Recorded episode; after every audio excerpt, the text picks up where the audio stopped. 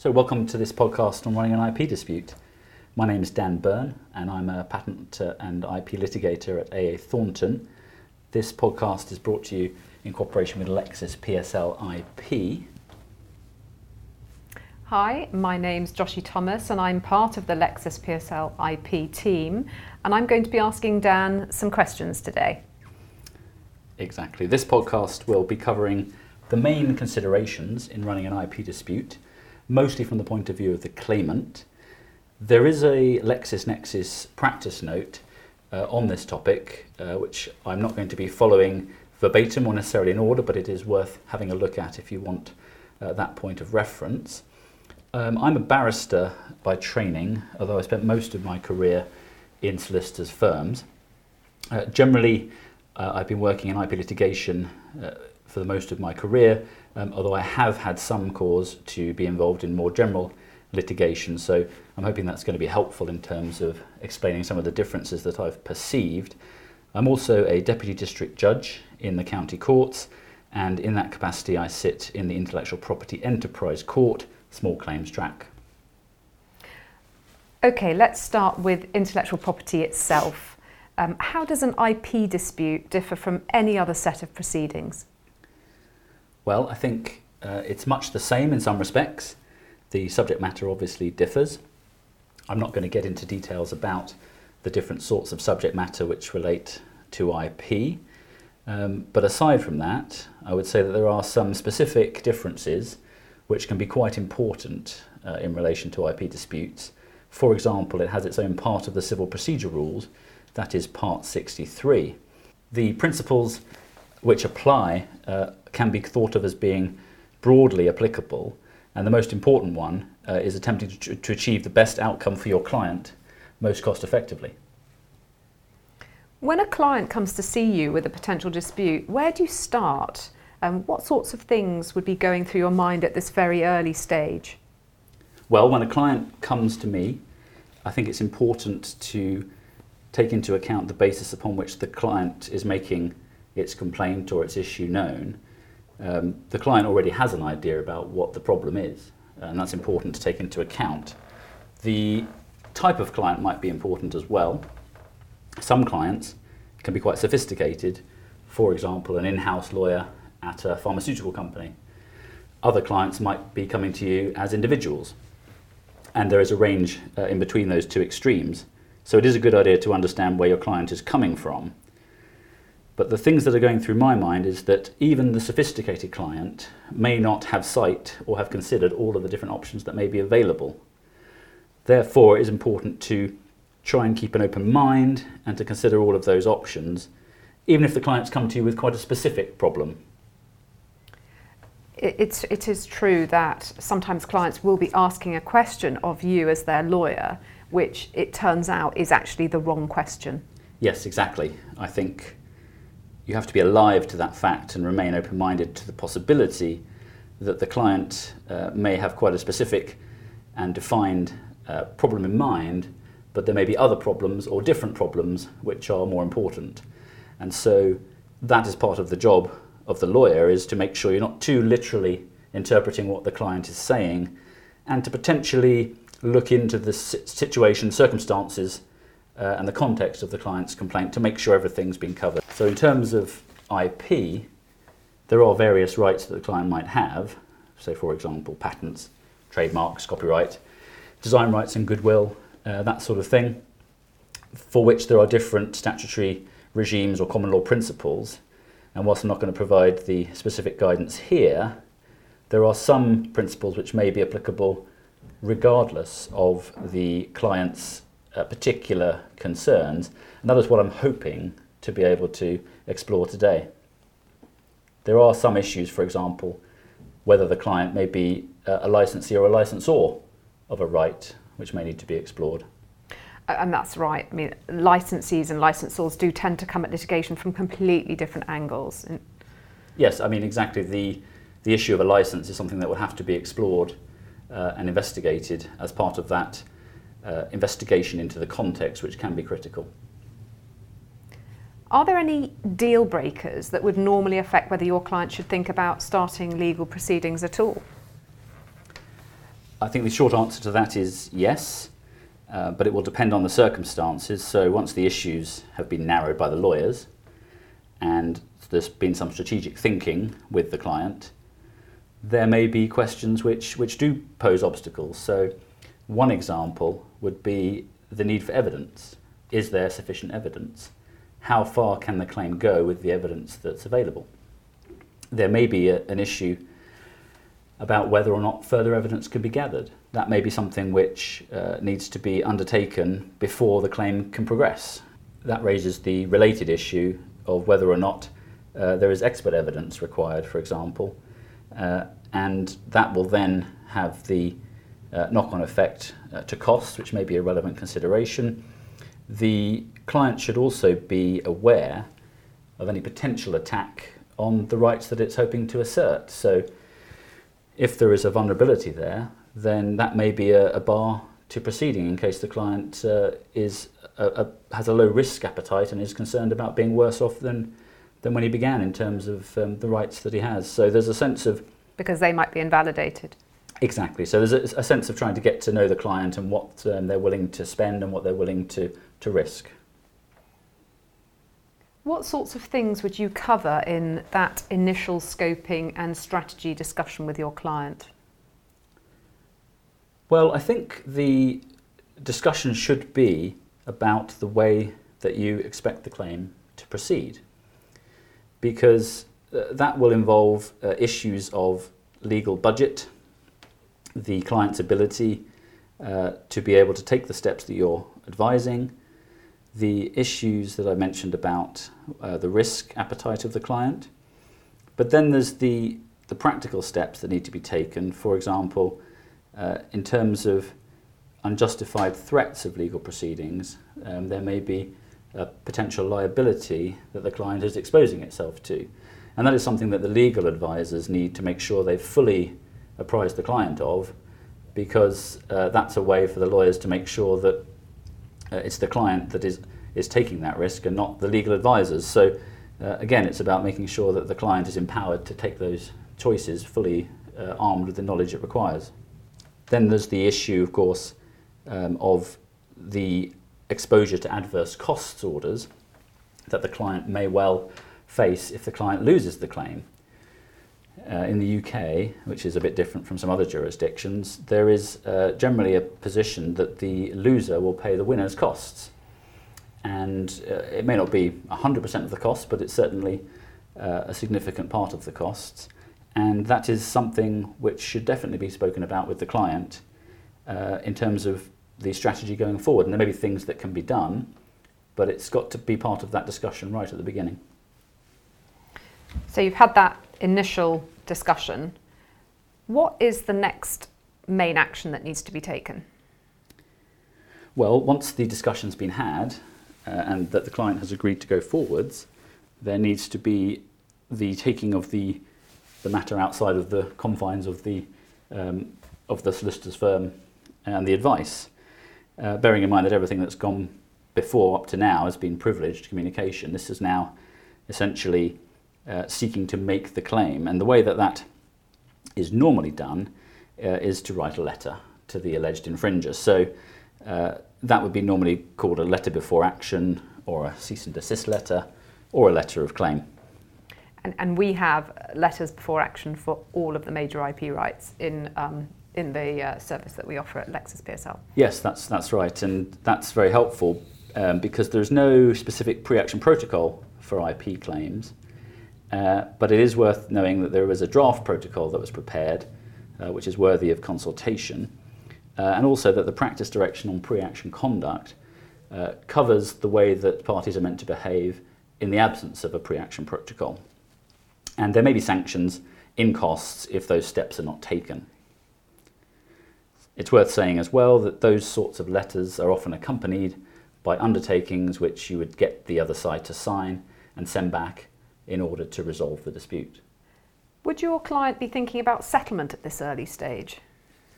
Well, yes, I think I think that's right um, to raise that because, in one sense, those undertakings are an offer of settlement. It essentially, sign these undertakings and you won't face the claim.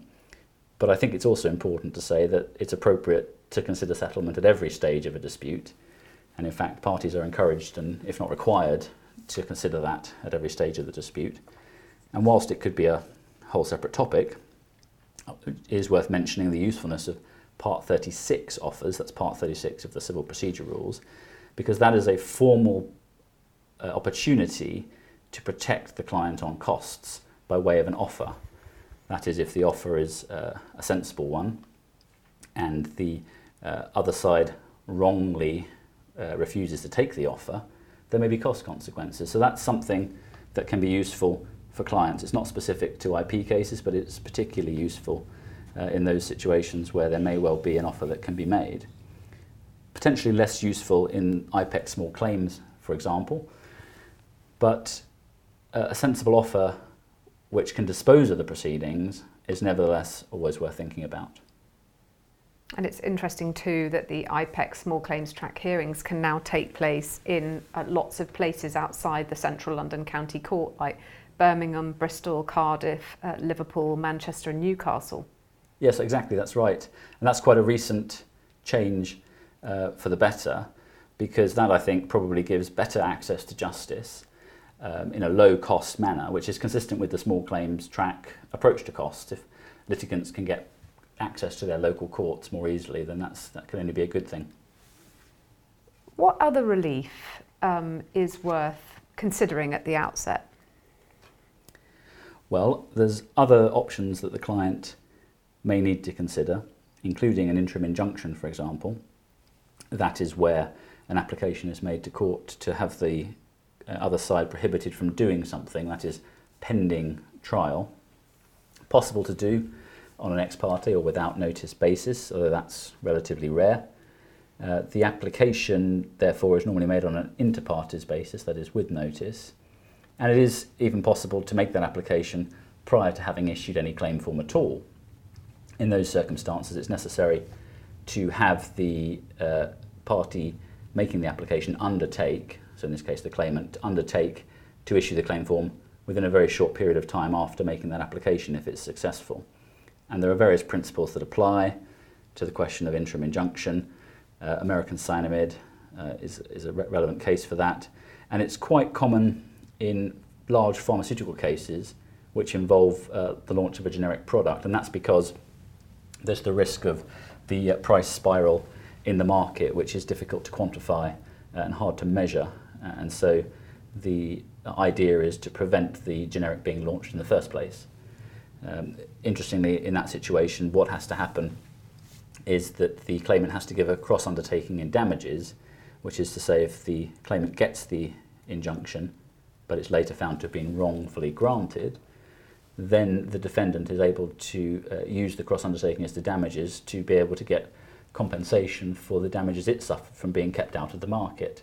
And, and just one very IP specific, very pharma specific thing to mention there is that recent guidance now says that the NHS should be informed um, of those circumstances because the NHS may be entitled to rely on that cross undertaking as well. That's interesting.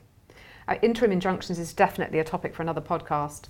Um, what about court fees? Uh, how are these calculated? Well, essentially, uh, court fees, uh, in particular the issue fee, which is the court fee which is uh, payable upon issuing a claim, is ordinarily set by the value of the claim. So the difficulty in IP cases is that the amount of the value of the claim is often speculative or unknown because the information about that is almost entirely within the hands of the defendant in terms of the details of exactly what the defendant's been doing and the, the scope um, of the infringement. So there's a difficulty there. Um, there is also there's a fee payable which relates to non-money uh, remedies. And what is interesting, and this I think is also quite an IP specific issue, is that where the claimant is claiming a uh, inquiry as to damages and an account of profits, the practice is to say that until that election is made later on, there is no claim uh, for money, and therefore there is no court fee for a money claim payable at that time.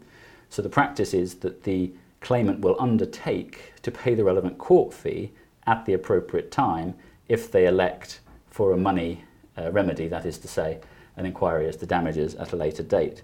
And so that's a sort of interesting twist um, for IP claims because it means that whereas before uh, it might have been seen that uh, the claim, uh, the issue fee on claim, it was quite high, that now seems to um, have been reduced by this practice, uh, which has been uh, effectively endorsed by a, a recent judgment, a relatively recent judgment, uh, by a master in the High Court. So the good thing about that is that effectively you're deferring payment of the court fee in that situation. There may be other court fees payable as the matter progresses and potentially a hearing fee as well. But the good thing about that is that it means the client doesn't have to pay that court fee straight away, which means that it's something which doesn't have to be taken into account in the event the matter settles. Sometimes costs can become a, a real driver, um, which is to the detriment of all parties, really. But you know it, that's a good thing in terms of the claimant's exposure and the possibilities of settlement. So uh, I think the next thing to say about that is that once the claim has been issued, there are considerations of service which have to be uh, thought about, and sometimes service outside of the jurisdiction will be relevant. And then there's the issue of uh, making sure that any relevant limitation periods haven't expired. And because limitation periods stop running on issue of a claim, uh, it becomes particularly important to make sure that uh, issue is undertaken in a timely manner where that's, where that's a risk, basically. Um, the claim form will ordinarily be accompanied with the particulars of claim, and in that sense, uh, things progress in a somewhat similar fashion to other cases, um, although there may be divergence uh, later in the process. So you say that there are a few aspects of IP cases, IP cases which are a bit different, but in, in what ways would you say they're different? Well, I think speaking about the typical patents court case, that tends to involve expert witnesses more than other cases would, I think. It wouldn't be entirely unusual to have two experts on each side uh, going to issues related to um, the, the skilled person, for example, in patent cases. And that means that there is a real onus on the parties to identify good experts, and ideally for the claimant prior to issuing the claim, at that point, the claimant will have the most choice and the most time to think about those sorts of issues to make sure they've got the right expert. And those sorts of issues might be different under the IPEC or IPEC small claims situation. I think technically permission is always required for experts, but it tends to be granted relatively routinely in relation to things like patent court uh, cases involving, uh, just for example, pharmaceutical or telecoms uh, situations. And then once you've got uh, experts in the mix, you've got other considerations such as the timings of their reports, for example. Are they going to be uh, exchanged uh, concurrently or sequentially, for example? And then you've got to think about the actual trial. Will, will those evidence um, issues um, give rise to uh, a kind of traditional cross examination approach, or will they give evidence uh, concurrently uh, in what is called a hot tubbing arrangement? I think you're going to have to explain a little bit more about hot tubbing, Dan. Yes, well, it's not as exciting as it sounds, unfortunately. Uh, it's essentially just the simultaneous evidence of experts from each side, but they're, they're sworn and put together, uh, generally facing uh, questioning by the judge, first of all. Then the barristers might well give some uh, questions to be answered, but the advantage of it, I think, is that it's essentially an issue by issue approach so that the judge can hear the evidence of both sides' experts on a particular issue at the same time. Uh, and therefore, uh, it's, it's quite a useful mechanism. And I should say that uh, it can be chosen by the court on its own initiative, so the parties should be alive to it in case it's something the court is keen on. Uh, in terms of taking uh, matters further, in terms of the, the documentation I referred to earlier about the, the claim form and the particulars of claim, the way things tend to proceed are somewhat routine in that you have a defence and possibly a counterclaim, but in IP, IP cases, the counterclaim tends to be an attack on validity of the IP rights. Uh, and so that's something uh, to take into account, which then leads to the reply and defence to counterclaim, and then potentially a reply to that defence. So there can be quite a bit of documentation in these sorts of claims, and then you may have requests for information and the responses to those requests. So that's the sort of document procedural aspects um, of an IP claim. Uh, but in terms of speaking of documents, the issue of disclosure arises, and it can be a large and expensive issue in IP cases. The exercise uh, can result in significant costs, and uh, while there are ways to seek to avoid that uh, in certain cases, for example, uh, parties can prepare a, a, product and process description, for example, and there may be a limited window, a limited time window in terms of documents that need to be disclosed in relation to validity. There can nevertheless be issues around um, IP cases which can really uh, add to the expense of the matter in terms of disclosure. It's, it's also worth mentioning, isn't it, that there is a, disco- a disclosure pilot scheme currently ongoing um, which affects the Patents Court, and, and this is intended to streamline disclosure and, and to some extent front load it. Yes, exactly, that's right. Um, although it doesn't affect the IPEC situation, which is already meant to be a bit streamlined. That's right, the, um, the Practice Direction 51U deals with that, and it's been going for about a year now. There's another year to go. It's essentially uh, an attempt to really get to grips with the issues of disclosure and to prescribe how that should occur and to sort of limit the, the party's abilities to stray too far from those requirements. Now, it supersedes uh, Part 31 whilst it's in force, and that's where ordinarily the issues of disclosure are dealt with. And I should say that Part 31 was itself updated not that long ago to deal with what were perceived to be the issues of disclosure, such that that part already provides for a menu to be selected from in terms of the degree of disclosure which is appropriate. But I think the pilot goes a bit further, and I think it's had a bit of a mixed reception so far, but that just could be teething problems uh, and, and in terms of how it's meant to be applied. So uh, I think it's probably it's a good initiative um, intended to try and control the costs uh, of disclosure, which is obviously in the client's interest as long as um, the appropriate documents do get disclosed in the relevant uh, case. Tell us a little more about what sorts of court applications might be made during the proceedings. Oh, there's a number of court applications that can be made.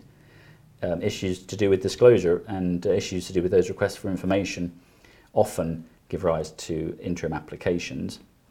So those are quite common in IP claims, and sometimes those issues uh, which are essentially satellite issues, can give rise to case law principles in their own right. So, for example, that American Cyanamid case I mentioned earlier came out of an IP situation. And there's another example in the Norwich Pharmacal orders, which are now available, which came out of a case, uh, and they relate to the uh, ability to seek an order such that a third party who is involved in an infringement but isn't culpable has to give you the identity of the infringer. So that sort of thing is quite common in IP cases, and it's likely to be uh, something which may be dealt with at a case management conference, which is a, a point in time when the parties go before a judge uh, in order to determine directions for how the case should proceed. And it's at that stage that directions are quite often made, as well as at other points in time.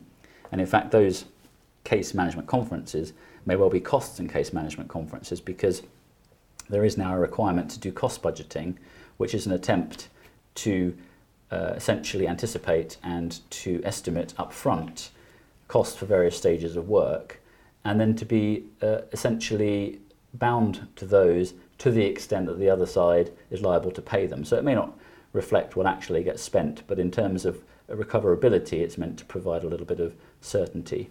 Um, and so that's a, another issue which the client should be aware of.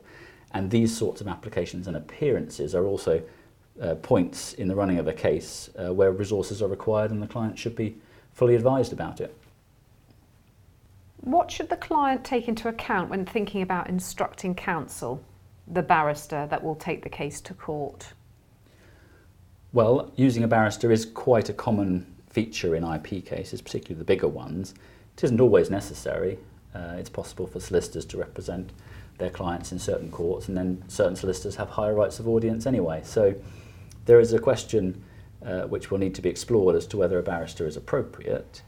uh, when they are, and they often are, then it would be advisable to get them involved uh, sooner rather than later, and uh, potentially at the beginning of the, the whole process, because they could be involved in some of the advice and some of the drafting. And the reason for that is that they are in front of these IP judges, these specialist IP judges, on a very regular basis and have a very good understanding about uh, the way that these particular judges might deal with issues. And so it is useful to get that insight early on, and they may have particular ideas about how things should be presented as well. And so uh, getting them involved means that there's less risk of the, uh, the way the documents have been drafted being at odds with the way that the barrister wishes to present things in court. So that's one of the issues in terms of um, getting a barrister involved um, from the beginning all the way to trial. When you get to trial, um, there are some things which are also worth mentioning because one of the issues is that the trial will be listed in a window, which can be quite a wide uh, time window, without any certainty about when exactly the trial will begin. And what that means is that some experts, for example, or witnesses which are flying in from foreign jurisdictions, um, may therefore incur expense, um, a degree of frustration, um, and inefficiency in waiting for the trial to start. It is possible uh, to make an application to the court to set a start date for the trial so that uh, that certainty is increased. Uh, but it will be necessary to justify that application to the court for them to uh, interfere with the, the listing uh, practice. I should say again, uh, even at the stage of, of trial and just before trial and during trial, uh, settlement is another thing that should just constantly be thought about. And uh, particularly after certain stages, for, for example, disclosure, that might give a different sense of the case and, and may well merit uh, a further offer or consideration of offers. And if any Part 36 offers have been made, it's worth looking into which of those may actually remain subsisting and capable of being accepted and which might now be regarded as inappropriate. So there is a lot of things that need to be considered in parallel, I would say. Yes, it is true that many cases do settle along the way. But if the case does go to trial, what can you tell the client to expect, as in what sort of arrangements should be made?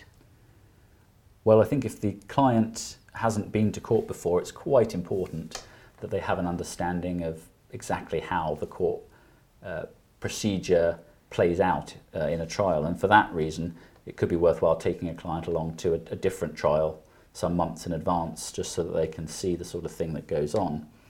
You know, get familiar with the courtroom.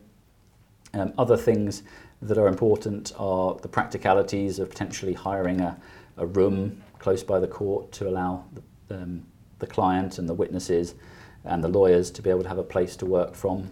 Um, it's important that things like the transcription services be considered because uh, longer trials uh, may well benefit from having a transcription. Uh, and those costs will need to be uh, considered and potentially uh, shared with the other side, which involves a degree of organisation. There are indeed transcription services available which offer live feeds so that the transcription can be seen visualized during the trial, marked up as necessary, uh, and even sent remotely. So that helps things be more efficient uh, and allows a degree of um, autonomy on part of the client if they are, for example, uh, not physically in court. In terms of dealing with witnesses, uh, it's useful to consider that there may be a junior member of the team needed to accompany a witness over lunch. That is, if the witness has been sworn, is still giving evidence, uh, and isn't allowed to speak to the lawyers or the client the client should probably be told about confidentiality clubs. This uh, is a situation where parties' representatives will sign undertakings in order to uh, be able to have access to certain documents which are otherwise confidential. And there's a knock on issue there, which is to say that um, care should be taken in court not to uh, have such documents referred to or read out in court. It's also important to uh, explain to any experts or witnesses what they can expect from the trial. So, for example, cross examination can be quite intimidating. Uh, it's not possible to coach witnesses, that would be a breach of professional obligations, but it is possible to allow them some sort of training uh, in the sense of uh, familiarization with the process of cross examination using a case study on a completely different uh, topic, for example. And it's, sometimes it's useful to know how witnesses will react in that situation. Certainly better to know sooner rather than later. Uh, now, in terms of the way that things play out in court, uh, the main issue will be the liability questions to start with. And the issue of quantum and the level of damages, for example, is usually deferred, but there may be further disclosure required for that stage later on. Having said that, many cases don't get that far because at that point, often a settlement will be reached. Um, but that's the sort of thing that clients need to be aware of if they're not familiar with the way that these court processes play out. And then, uh, as I mentioned, the winner will ordinarily um, be entitled to their costs uh, payable by the loser. And the usual practice is that uh, an interim payment will be ordered immediately. So uh, the loser may be required to pay something. Uh, and if the loser is the client, the client needs to be aware of that in order to make preparations and facilities available to make that payment. And then, of course, there's the issue of appeal and the, the potential need to either make that uh, appeal or respond to an appeal. So th- these are the sorts of things that uh, all the way to trial uh, need to be considered and discussed with the client. We've been talking a bit about the Patents Court, but other than the Patents Court, what other options are available in the High Court? Well, so the Patents Court is in the High Court, as you say. There is the IPEC uh, multi-track and the IPEC small claims track. Interestingly, technically speaking, those are both specialist lists of the High Court as well. Um, so those, those are two other forums that are available. The, uh, the Chancery Division of the High Court may also be an available forum. Um, but the, the reason for mentioning all of those options uh, is that they give the client uh, different uh, approaches that can be adopted. So, for example, if the client's only interested in a final injunction um, and isn't too concerned about damages, maybe the IPEC small claims track is appropriate. Now, that can't deal with patents issues, but uh, there may be other uh, rights, such as trademark rights, um, where that is a perfectly acceptable forum. So it's just good to be aware of that uh, in terms of advising the client.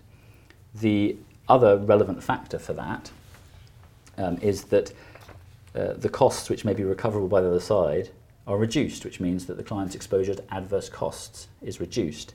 But the flip side of that is that if the client thinks it's got a good case and would like to recover some of its own costs, well, then it's not going to be able to do that uh, to the same extent in that forum. So there are different things to consider. Um, and so you've got those sort of the two extremes of the IPEC small claims and let's say the patents court. The IPEC multi-track is sort of in the middle there with a limit of £50,000 on adverse costs and a damages cap of 500,000. And what final tips do you have for our listeners, Dan? Well, I hope it's uh, clear that while there are many things about running an IP dispute that are the same as for non-IP disputes, there are some differences which crop up which can be very important. So, just for example, uh, the choice of forum is a strategic choice uh, which has to take into account uh, the client's um, risk appetite and, and uh, legal budget and, and the, the rights at issue. Uh, there is the, the risk of a counter attack against an intellectual property right, um, which may be something that the client needs to consider very seriously. There is the preponderance of expert evidence in IP cases and the hot tubbing, uh, which is not as glamorous as it sounds. But uh, for all these reasons, there are, there are stages and phases in IP disputes which can potentially be quite tricky, and that's why I think it's worth um, just discussing them here today, and I hope it's been a helpful overview. It has been enormously helpful, um, Dan. You've given a lot of insight into running an IP dispute, and um, we just want to thank you and your team at AA Thornton again for helping us with the podcast. No problem. Thank you very much.